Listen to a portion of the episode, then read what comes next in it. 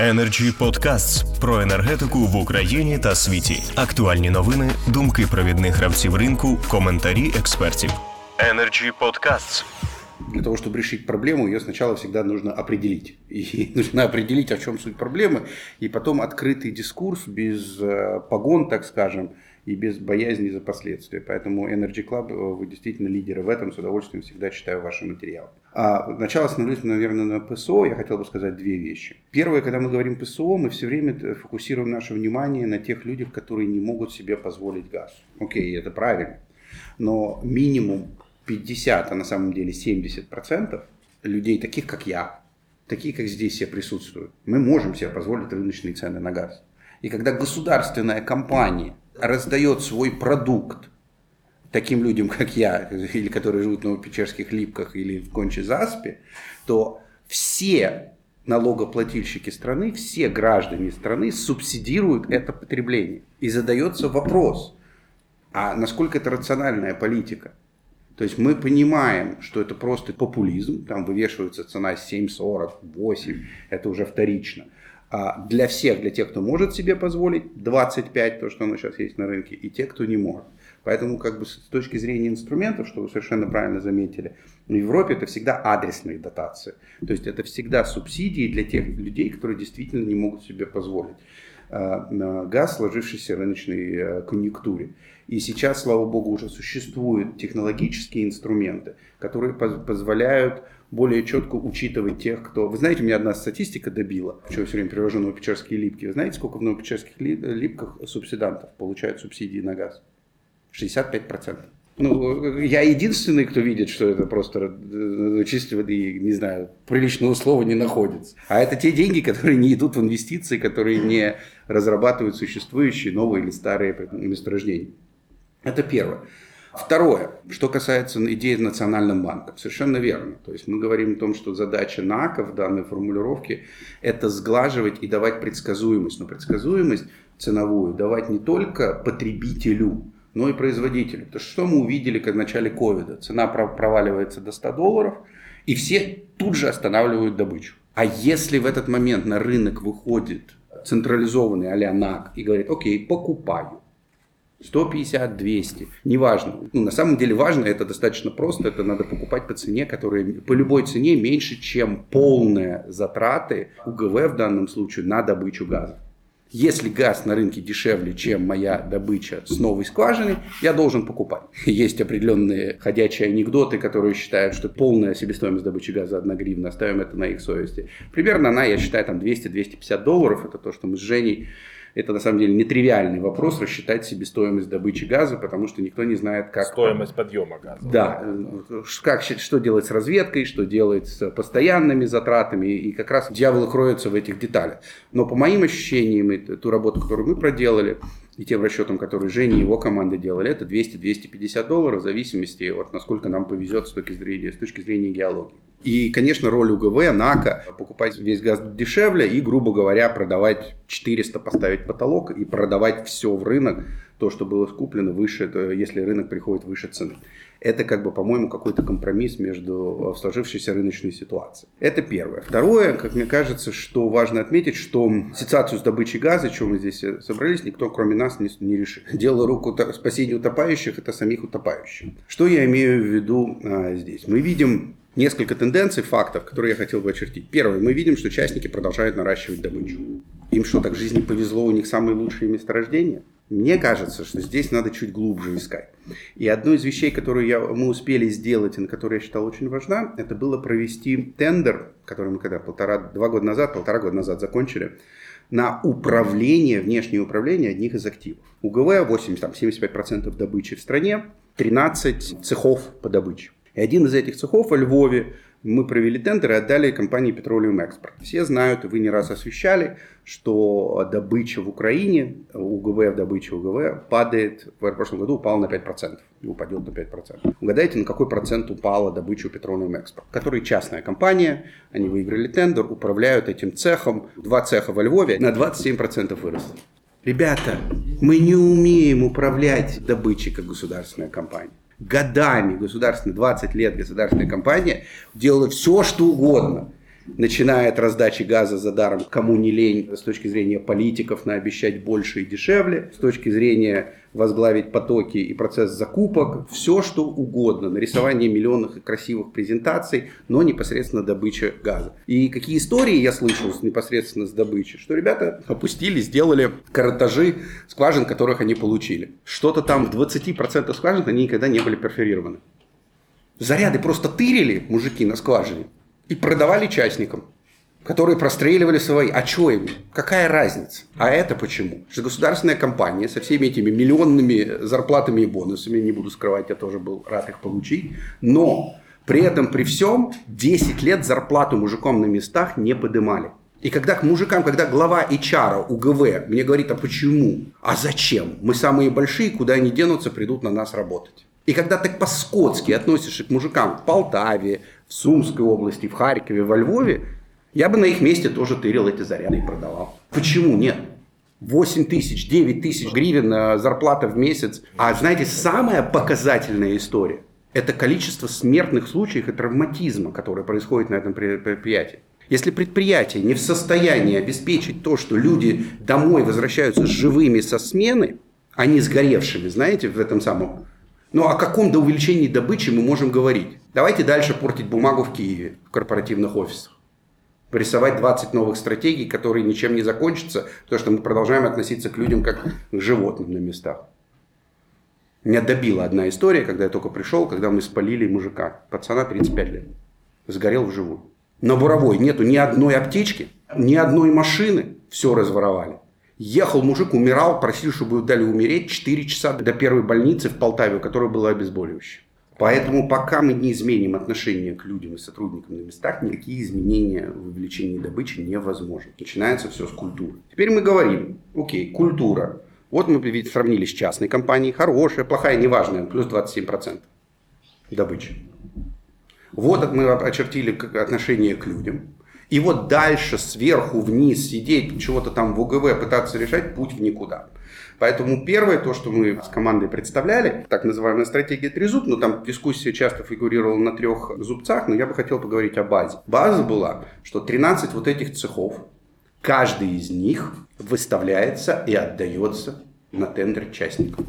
50 на 50, то есть, грубо говоря, ты как участник тендера выставляешь кривую, которую ты обещаешь отдать УГВ, а все, что выше этой кривой добычи, делится на лопопам управляйте. Если мы получим на 2-3 года плюс 27% из каждого из этих 13 цехов, плюс-минус мы проползем уже. Давайте дальше говорить, что это значит и почему я верю, что это реально сделал плюс 27%. По Полтаве, знаете, какая главная проблема была, почему не могли повысить добычу? У меня даже до сих пор думаю, это единственное, что я спер из УГВ. Поехала наша бригада на какое-то поле делать ремонт. Ремонт скважины. Ну и засрали, извините, я буду просто говорить простым русским языком, засрали площадку так, что колхозник сказал, я больше вас сразу сюда никогда не пущу, и никогда не пущу ни на одну из сотни гектар его принадлежащих, на которых мы работаем. Нафиг мне это счастье нужно. А почему? Потому что мы там оставили, помимо всего прочего срача, мы оставили крюк от крана, которым поднимается НКТ. Бросили его там. А его комбайн это поймал. Комбайн полетел, разнесло к чертовой матери. Мужик потерял 40 тысяч долларов, чтобы этот комбайн свой починить. И когда он пришел, говорит, ваш крюк почините. УГВ сделало все. Собрало 15 совещаний, провело внутреннее расследование, написало что-то 20 записок друг другу, кроме единственного. Никто мужику ущерб не возместил. Знаете почему? При всех этих огромных количествах дорогостоящих менеджеров, сидящих в УГВ, ни один из них не имел смелости поставить подпись под платежкой на миллион гривен. Меня ж посадят. Мужик сказал, три года на сотни гектаров, которые ему принадлежат, он не пускал ни один из наших станков ни на бурение, ни на ремонты. На не на боже упаси, на это самое. Там, знаете, огромное количество газа, мы прикидывали 300-350 миллионов кубов добычи только на Полтаве в год. Просто потому, что мы не можем проложить шлейф до УКПД от скважины. Почему? Потому что мы по-скотски относимся к людям на земле, у которых мы работаем. Вот. И восстановление этих взаимоотношений – это как раз то, что я не верю, можно делать из Киева, решая проблемы на скважине номер 17 где-то между Полтавой и Харьковом. Ну, не работает оно так. не верят людям. А если ты спускаешься на низкий уровень, если ты работаешь на местах, если ты вагончики теплые ставишь, если ты э, генераторы ставишь, знаете, у нас уже, у Жени был очень отличный проект, когда он был в Полтаве, который я считаю очень важным. Романтичное название проекта «Теплые сортиры». Пока мы не поставим на каждый теплый сортир, никаких ожиданий по повышению добычи газа не может быть. Знаете, у меня была программа по э, охране труда, тоже там Женя, Стив. Я сказал следующее. Ребята, руководитель департамента и выше в УГВ обязан раз в месяц ездить на то место на предприятие, которое мы выберем совершенно как бы непредсказуемо. Ты никогда не знаешь, куда ты поедешь. Проверить технику безопасности. И после того, когда все нагламуренные, в своих ботиночках по 500 долларов, в костюмчиках поездят и походят по уши в Г, извините за выражение, без теплых туалетов, душевых и нормального питания, может быть, тогда народ начнет проникаться, что надо все-таки управлять людьми и давать возможность людям делать свою работу. И вот эта вот базисная история, к сожалению, я не верю, что централизованная компания из офиса на Хмельницком или где-то там еще в состоянии решить такого уровня проблемы. Это надо отдать, полуприватизировать, отдать на управление как угодно и чем быстрее лучше. И это уже не гипотеза, а это уже подтвержденное фактами на примере Петрова. Это первое. Energy Podcasts. Второе, чем же тогда заниматься УГВ? А УГВ заниматься высокорискованными, дорогими технологическими проектами, у которых сейчас нет частных компаний, которые за это в состоянии браться, потому что риск слишком большой. Первый, давайте говорить офшор, дельфин. То, что там есть газ и нефть, я ни секунды не сомневаюсь. И это там в больших количествах. Это доказывают и румыны, и болгары, и турки уже туда полезли. Все, кому не лень. Там есть другая проблема. Там в 10 километрах плавают русские эсминцы.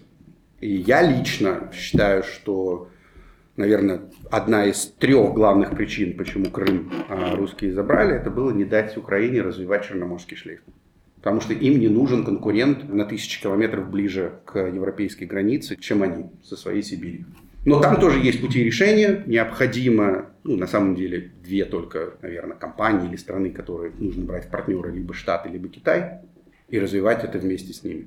По-другому не хватит у нас эсминцев отстреляться от того, что там будет. Провокации, взрывы на шлейфах. Русские уже доказали, что они это делают и делают это спокойным там. Помните, это в Туркменистане, когда газ провалился в цене, они сразу был какая-то авария со взрывом на трубопроводе. У меня нет ни малейшего сомнения, что то же самое будет там, если мы когда-то что-то там найдем.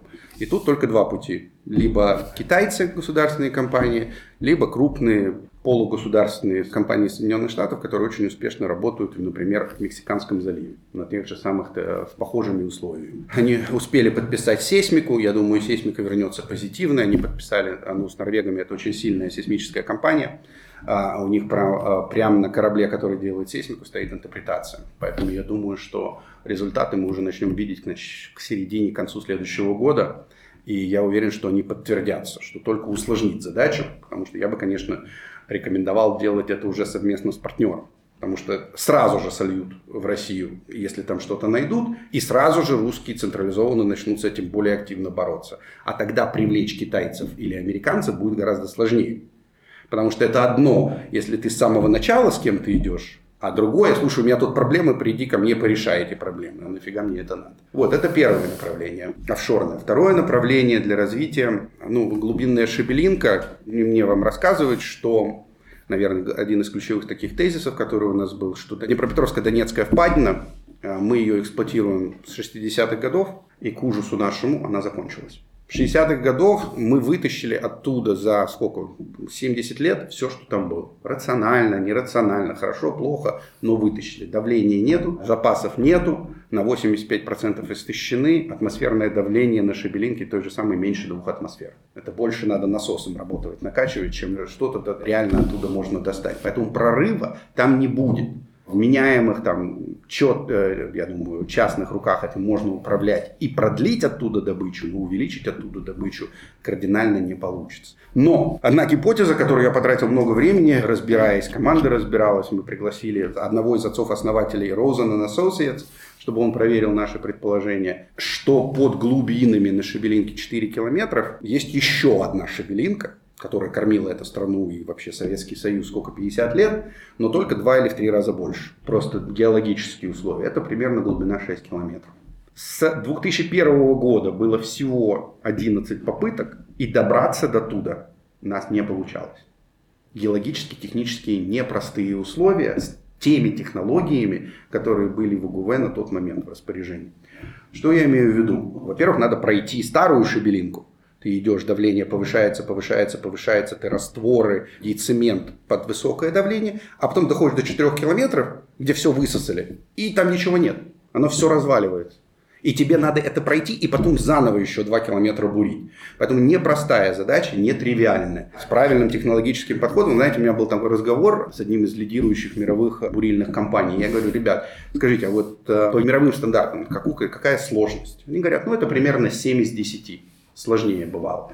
Потому что я обыватель, я плохо разбираюсь в бурильном деле. Вот я говорю, а по украинским стандартам? Они говорят, ну по украинским стандартам это 15 из 10. Никогда такую сложную скважину с такими сложными геологическими мы не делаем.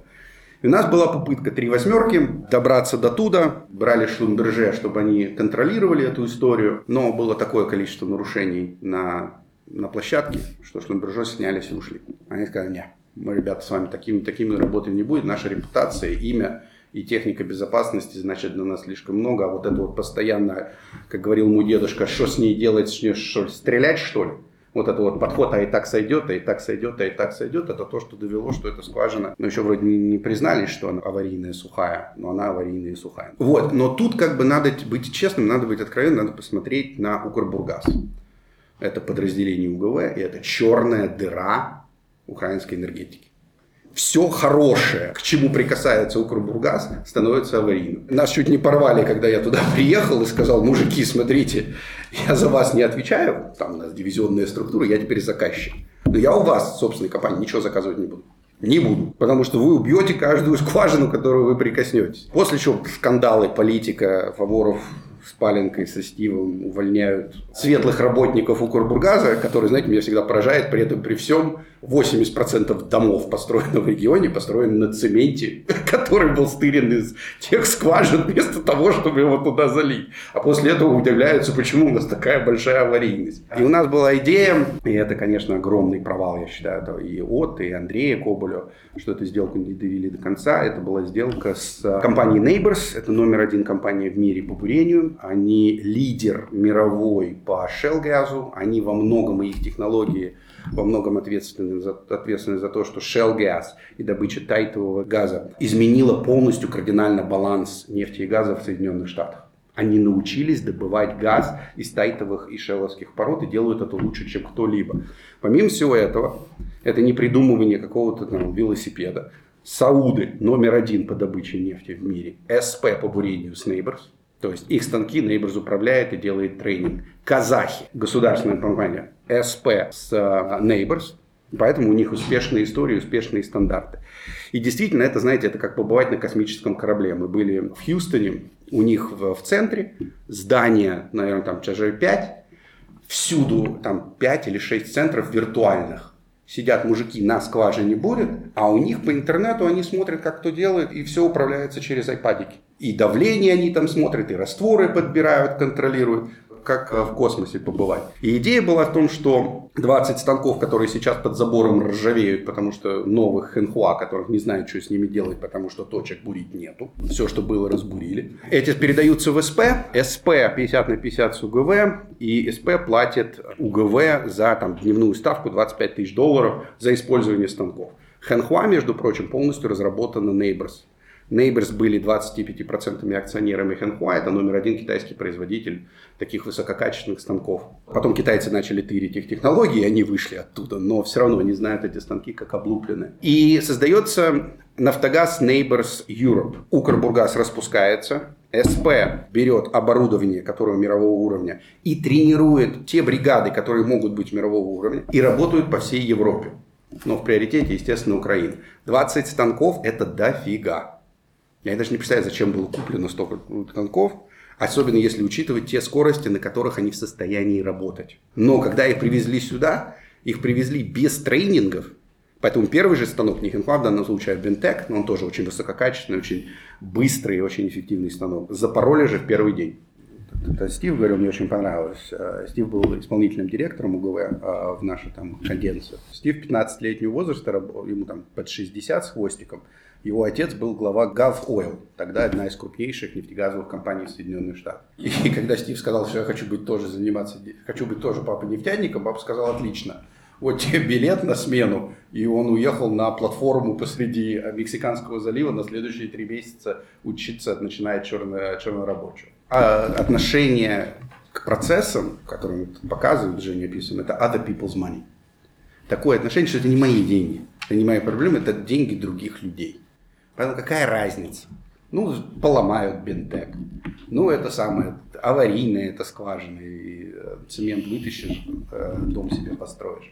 И вот э, спасти это можно, понимаете, проблема не во внешних факторах, проблема во внутренних факторах. И для того, чтобы изменить ситуацию вовне, в стране, с точки зрения добычи энергонезависимости, нужно изменить самого себя. Изменить самого себя – это изменить компанию, которая этим занимается, а еще лучше на основе ее создать 13 маленьких юрких компаний, которые сделают, помимо всего прочего, они еще оздоровят рынок э, услуг в Украине. Потому что сразу не надо там заносить чемоданы, бухать или пристилаться перед одним закупщиком, а закупщик УГВ это всегда, наверное, более важный, чем даже генеральный директор, глава закупок. Давайте будем откровенны. Вот. А это сразу 13 человек.